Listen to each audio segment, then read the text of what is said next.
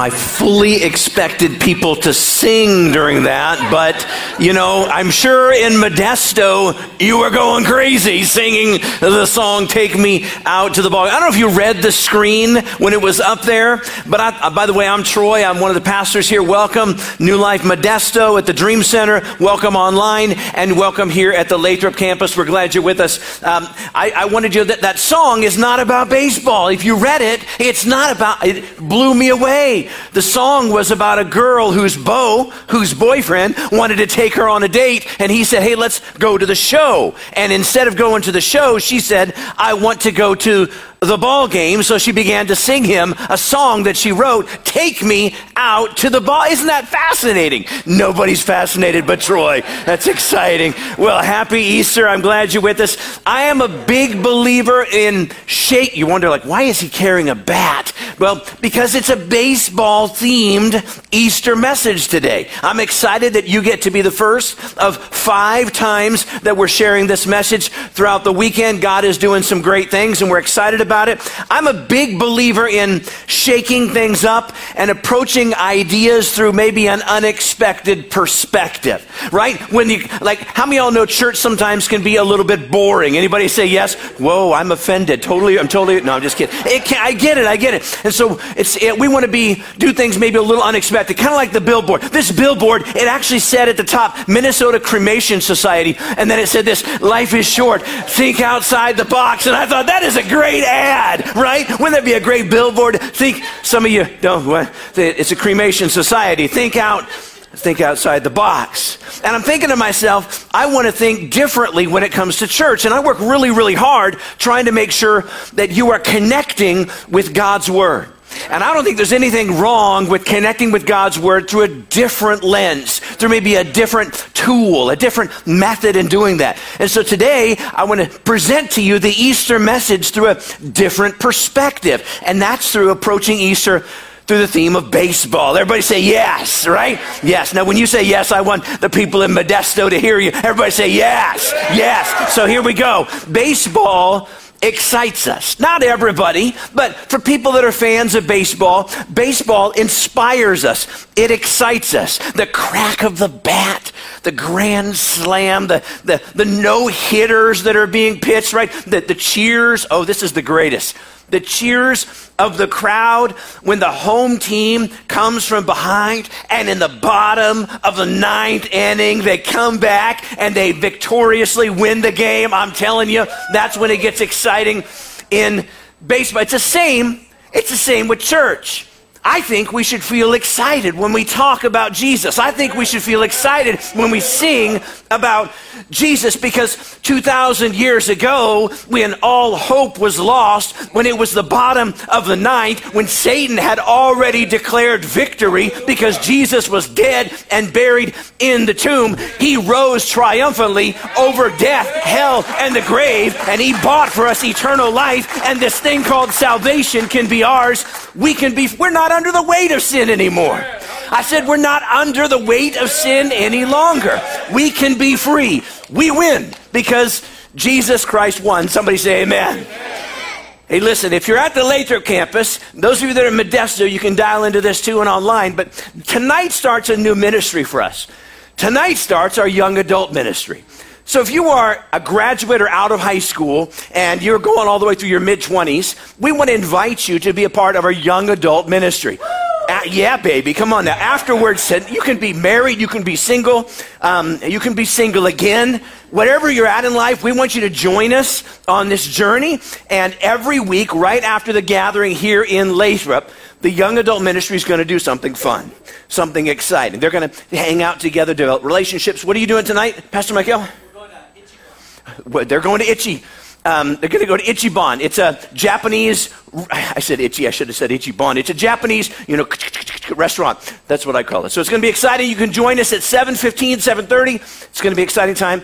I hope that you get to go. It's up through the ages of 51. So we're going to have a great time tonight. Yes. Baseball excites us, but baseball can frustrate us too.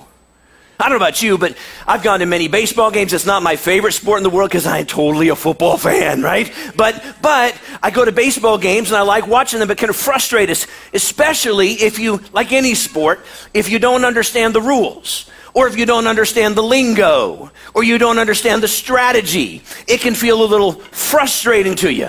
Uh, by the way, those Cracker Jacks, some of y'all are like, can we eat these in church? Is this like, okay? Yes, eat, eat. If you want to enjoy it, that's fine with me. I remember as a boy, my, my parents took me to a, we lived in the Midwest, so my parents took me to a St. Louis Cardinals baseball game. Man, I was so jazzed to go to this baseball game. And we're at this game, and the game uh, was going on, and the pitcher uh, uh, threw the ball, and he threw the ball so the catcher would stand up and catch it way outside the plate. And I thought to myself, well, this is nuts. This is crazy. Isn't one of the key principles of the game for the pitcher to strike the person who's up to bat out, right? Isn't one of the, the, the key uh, uh, parts of the game is for the, the team that's uh, on offense throwing the ball, if, if they're the ones that are, aren't they supposed to keep people off base?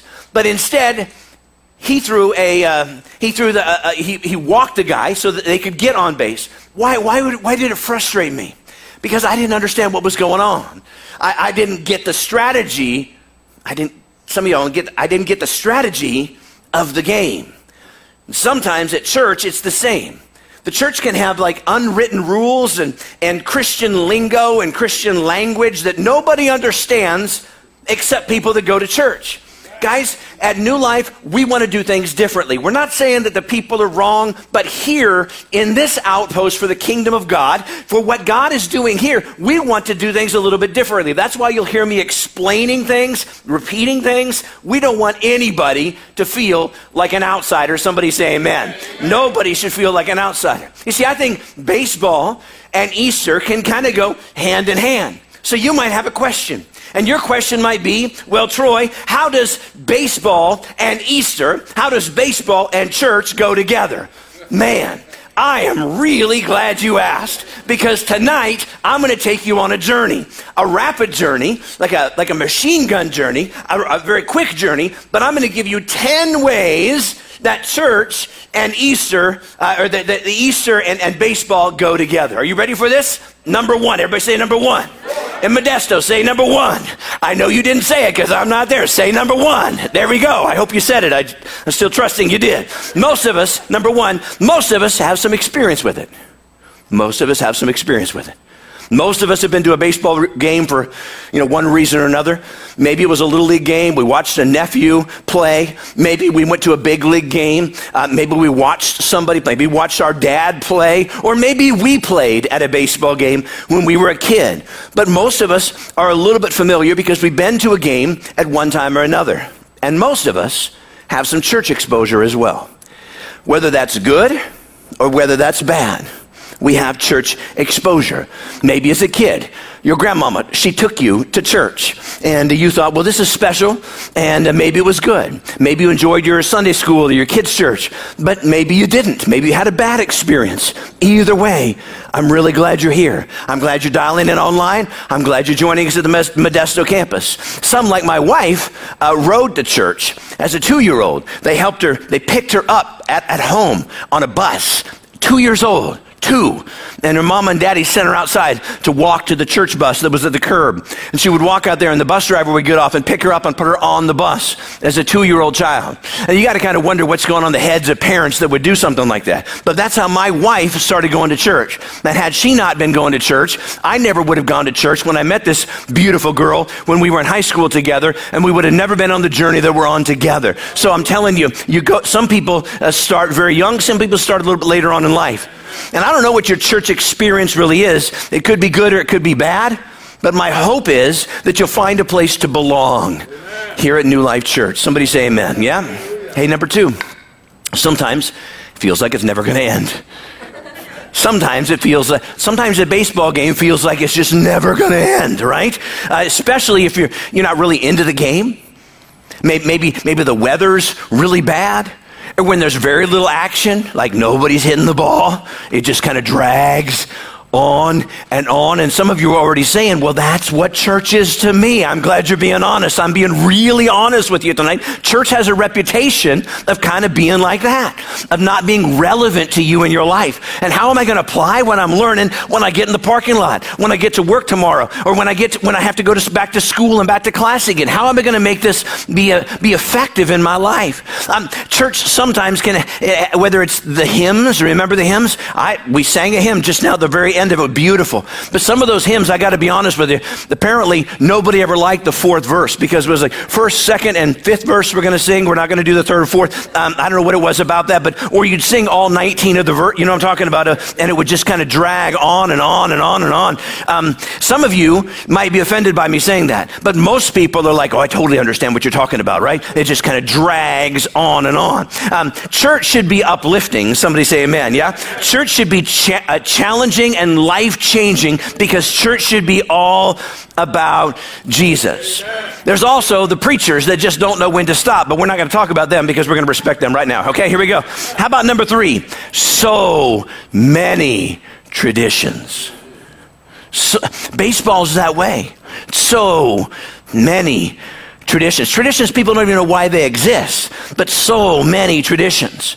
In church, it can be like we call them sacred cows or load bearing walls, some people call them. And in other words, there are things that we're not willing to change because Aunt Susie's uh, did this for us once upon a time, and we should never. I'm telling you what, we're not going to go there at New Life. We have this, this kind of mantra about us is that we're going to constantly change everything. And the reason we're going to constantly change everything so that nobody gets married to anything whatsoever because we're not about stuff, we're not about programs, we're, we're about Jesus Christ and what he does. We will do anything short of sin sin to reach people who don't know Jesus Christ. Somebody say amen. I said, say amen. I'm just kidding, right? Yes, right. All right, how about number four? Number four, long lines for food and drink. We like to eat as Christians, don't we? Yes, we do. The God said, stay balanced. And I said, yes, Lord, my bubble is in the middle. That's right. That's what I'm talking about, right? Because we live a balance now. We like to eat, and, we want to make sure that you eat and drink here. The baseball, it's the same way. How many of you like to go to games because you like, be honest, you like the dogs and the cheese fries? You know what I'm talking about? Yes. Yeah, that's what we do at church too. How about this? Number three, or, or number, number five, it requires, oh, we're going to get serious now.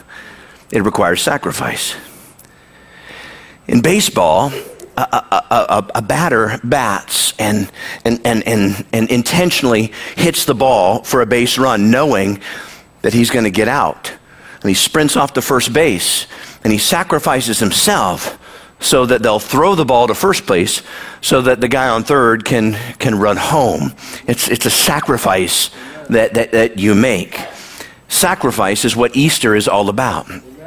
For God so loved the world that he gave his one and only Son, that whoever believes in him shall not perish, but have eternal life. It's about sacrifice.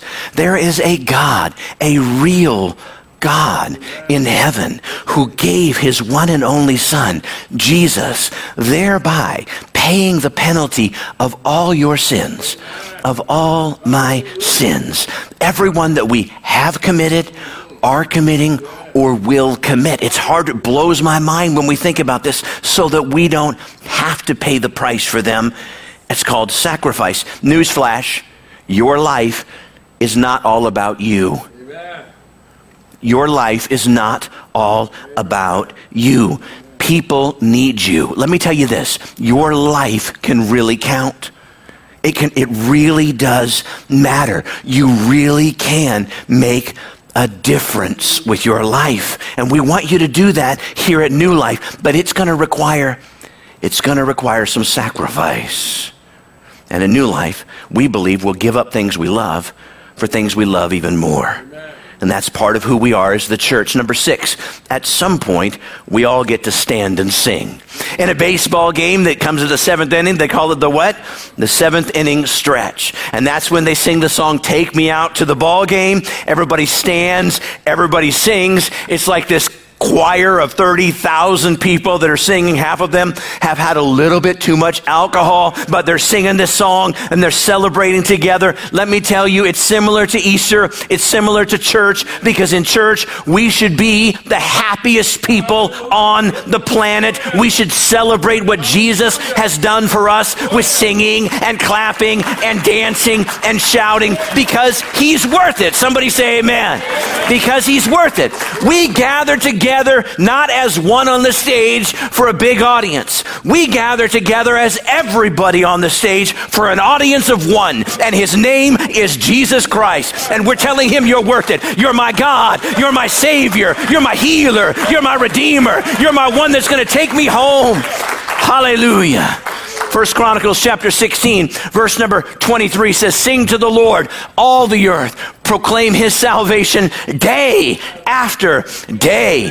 It's not that you have to sing in church. No, you get to sing in church, right? It's not that you have to stand in church. You get to stand in church. It's not that you have to clap because Trinity's up here saying, come on, everybody clap. Some, all, some of us clap on one and three, some of us clap on two and four, but never, nevertheless, you get to clap in church. Amen? Yes? Number seven. Are y'all with me? Say yes. Modesto, say yes. It's a team endeavor. This is community. Guys, it's community. We, we need, if you're new, we need one another. If you've been with us for a long time, you know that we need one. We're, we're all a bunch of crackpots. Somebody said, uh, Where are the normal people? I don't know. I don't know. You're here, right? I'm here, right? There's no normal people here. We're all, we're all in this thing called life together and we need one another. Now, listen very closely. Your personal relationship with God is personal. You will not get to heaven because your grandmama loved Jesus. You will not get to heaven because you went to church. You will only get to heaven if you personally invite Jesus Christ into your life and ask Him to forgive you and cleanse you of all the stupid stuff that you've done in your life. But, but, while it's personal, your relationship with Jesus, we also need one another as friends and in relationship. The Bible puts it this way in Proverbs chapter 27, verse number 17 as iron sharpens iron, so one person sharpens another. Also tells us in Hebrews chapter 13, verse number 5, keep your lives free from the love of money and be content with what you have because God has said, Never will I leave you and never will I forsake you. We need one another. God is with us. Number eight, there's something beautifully unifying when we gather together. Now, I know some of you are joining us online, and that's the way that you're able to join us in church. As long as you're engaging, you're gathering with us together. And what do I mean by engaging? What I mean by it is not just watching and nobody knows you're there.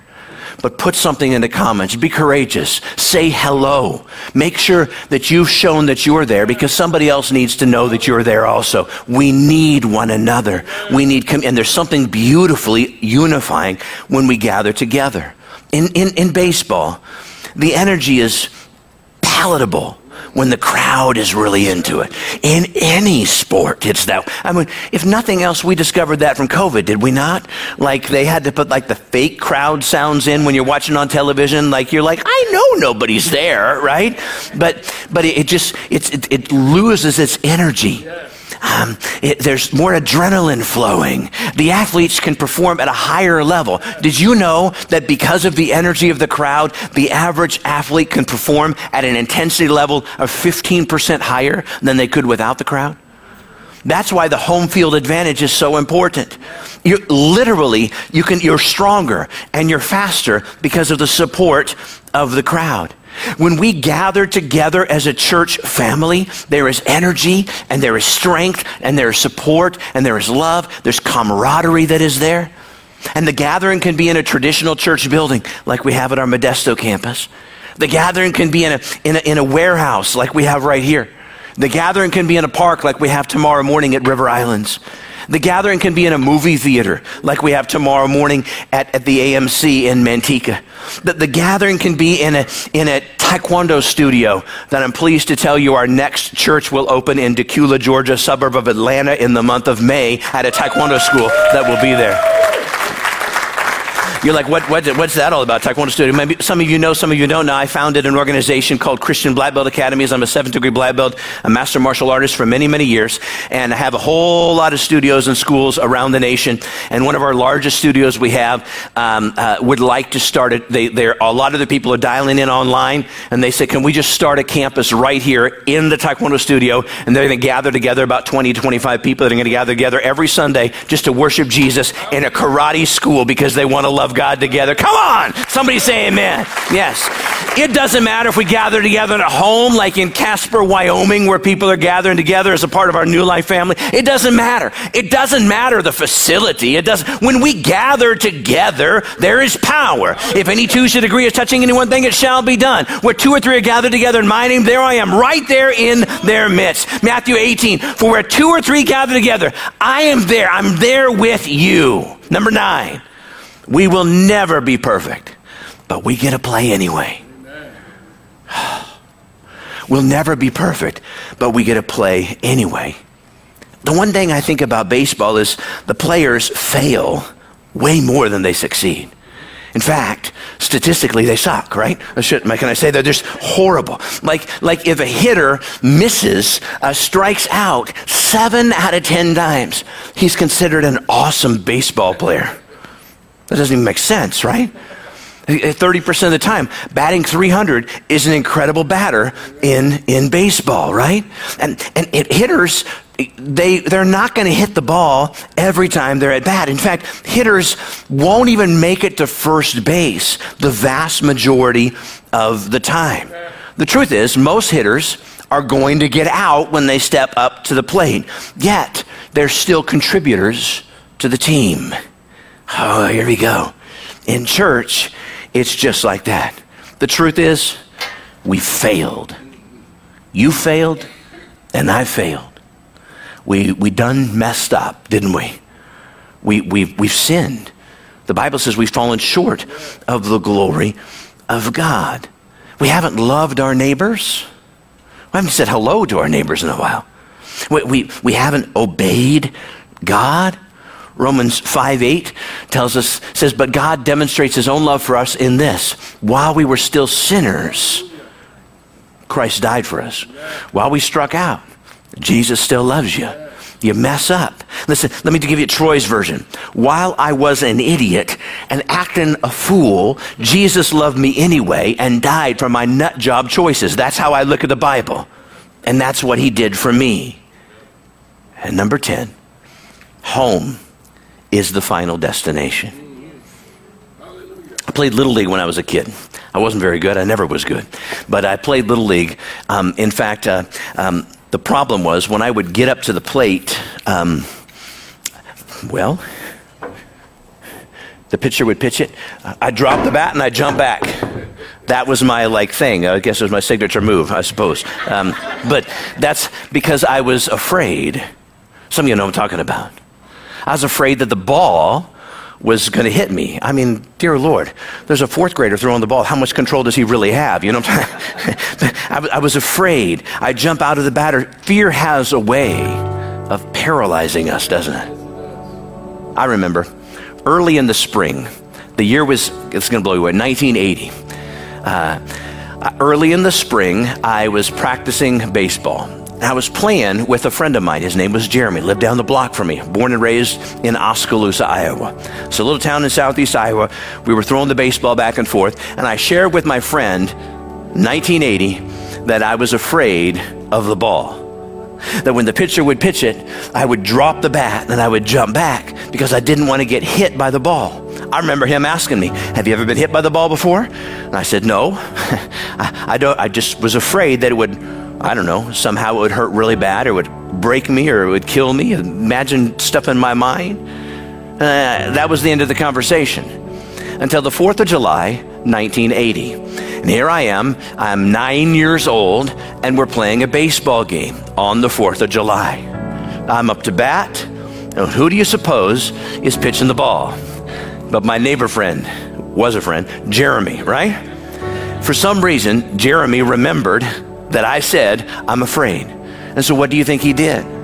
I remember it like it was yesterday, and I'm an older man right now. Uh, he pitched an inside fastball, knowing that I was afraid of the ball. And you know my response was, right?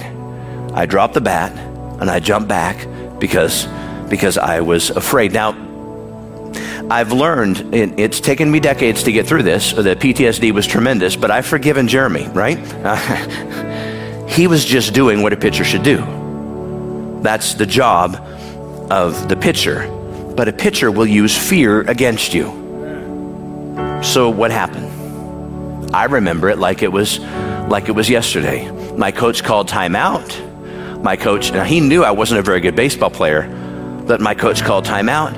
And he came out to me and he took a knee, this adult with a nine year old boy, and he said to me, Troy, I know you're scared. Nobody else can hear this, just him and me. I know you're scared, but it's time for you to be courageous. You got to stay in that batter's box. You got to keep your eye on the ball. And when you see the ball, the one that you want to swing at, you swing, you make connection with that ball, you follow through, and you, I mean, as fast as you can. And when you hit that ball, don't you stop you drop the bat and you run as fast as you can to first base. And you keep your eyes on the coach because the coach is going to tell you if you should go on to second base or not. And then when you get to second base, keep your eyes on the third base coach because he's going to tell you if you should come. And if you get to third base, he's going to tell you to go or he's going to tell you to stay. But you got to run. You got to run. It's time for you to be courageous. Can you do this? And I remember saying, Yes, coach, I can do this. Hmm. Satan is the pitcher in this game, the game of life. And some of you know exactly what I'm talking about. Sometimes he'll throw you curveballs, and you got all kinds of marriage problems that you didn't see coming. Sometimes he'll throw you changeups, and you get a health scare, like I did earlier in the year, and had a biopsy and was facing things that I thought uh, I, I never thought I'd have to face. Got a clean bill of health. and I thank God for that. So, so, sometimes you'll face sliders, and there's financial pressures, and you thought you had everything secure, and then, and then you have a water leak in your house, and two feet of sheetrock is cut up on the entire interior of your house. Your bathroom is gutted, and you've had mold that you discovered and mildew growing in the walls like we're in the middle of right now. Sometimes you've got fastballs that come your way, temptations. Oh my goodness. And it just comes at you, and you're like, where did that come from?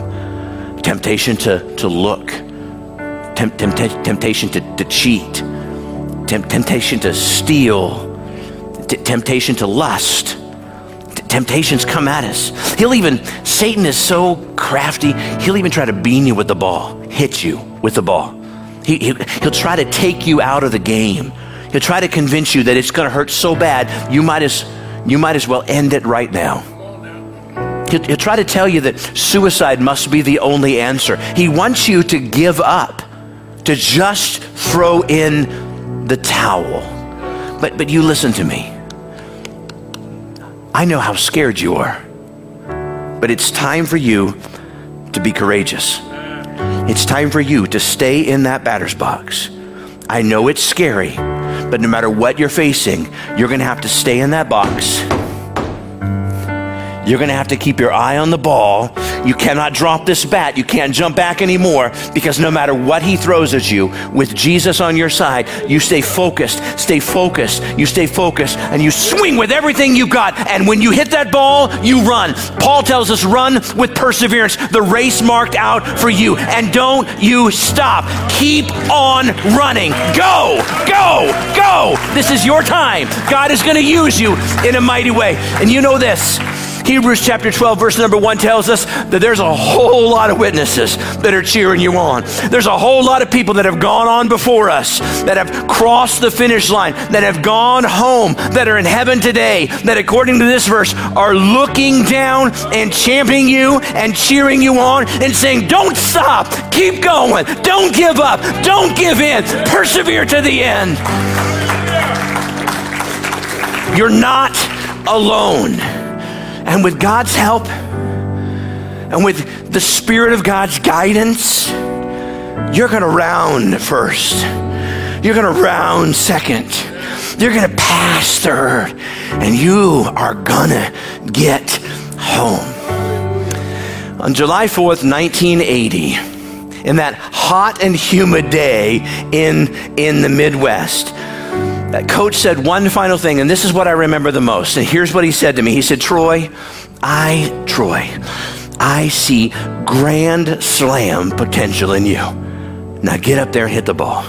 I, what does that mean? A grand slam. There's somebody on first, somebody on second, somebody on third. You're up to bat. You hit the ball, you hit a home run, and everybody gets to go home. Now, I'm, I'm taking this and I'm looking at this through my life today. I'm looking at it through the lens of Jesus Christ today, through the lens of His Word. And I'm telling you, your coach, Jesus Christ, is saying to you tonight, I see grand slam potential in you that not only are you going to get home, but you're going to be responsible for helping so many other people get home and round the bases one day. I see grand slam potential in you because it doesn't matter what you've done. It doesn't matter what you said, it doesn't matter where you've been. Jesus believes in you. But the big question for you tonight, the big question in Modesto, the big question online is do you believe in Jesus? There's no question about. He believes in you. You can't doubt that. His word is very clear. He's no respecter of persons. That means he has no favorites. I take that back. You're his favorite, and you're his favorite, and you're his favorite, and you're and I'm his favorite, and we're all his favorite, right? He, no respecter of persons. He came to seek and to save all of us who are lost. Do you believe in Jesus? In Modesto and online and right here in Lathrop. Bow your hearts and bow your heads and close your eyes and honor God for just a moment this evening. I wonder if maybe you're listening to this message and you're like, wow, God, you're saying something to me tonight. And yes, I know you believe in me, or at least I'm hearing that's what Troy's saying. But I, I haven't believed in you. I haven't trusted you. I need to give you my life. I can't hold anything back anymore. I want to serve you. I want you to be the center of my life. I've been missing this. There's a missing piece in me. There's something broken inside of me. I don't want to live the same way I've been living, but I want to live a new life. And if you want to give your heart to Jesus, you can't pay anything. You can't join a church. You can't fill out a membership card. You simply receive from Him. Receive the free gift. And that free gift is not a box of Cracker Jacks. That free gift is the gift of salvation that his son Jesus on this Easter, on this Easter time, rose from the dead victoriously to pay the price so that you could be forgiven of your sins. You see, sin requires a sacrifice. And Jesus was that sacrifice. And we can be forgiven because of what he's done. With your heads bowed and your eyes closed, if you'd say tonight, Troy, I'm far from God, but I know I need him. I've been doing things I shouldn't do and thinking things I shouldn't think and saying things I shouldn't say. I've been participating things I shouldn't participate in.